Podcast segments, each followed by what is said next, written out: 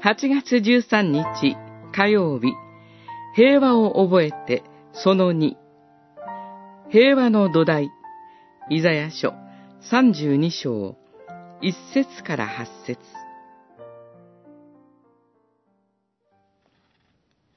見よ、正義によって一人の王が統治し、高官たちは公平をもって支配する。彼らはそれぞれ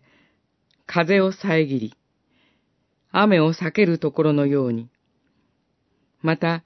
水のない地を流れる水路のように、乾ききった地の大きな岩陰のようになる。三十二章、一節、二節。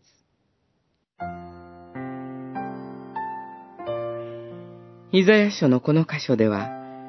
新しい王の登場が語られています。新しい王がもたらす統治は公平です。そして、その公平な統治は、あたかも過酷な自然現象の中で深い困難を覚えている人たちにとっての逃れ場のようであると続いています。これは比喩的な表現ですが、それほどに公平の確率という事実に大きな力があることを示しています。イザヤ書では、この箇所に続いて、悪しき統治の様子が描かれます。その困った支配の一例が六節です。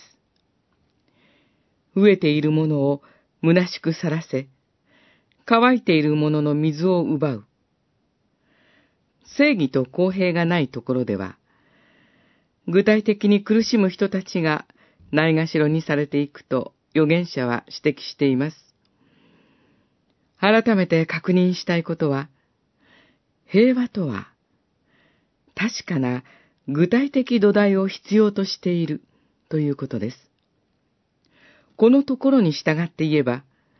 公平な統治があることで、困難にある人たちも助けを期待できます。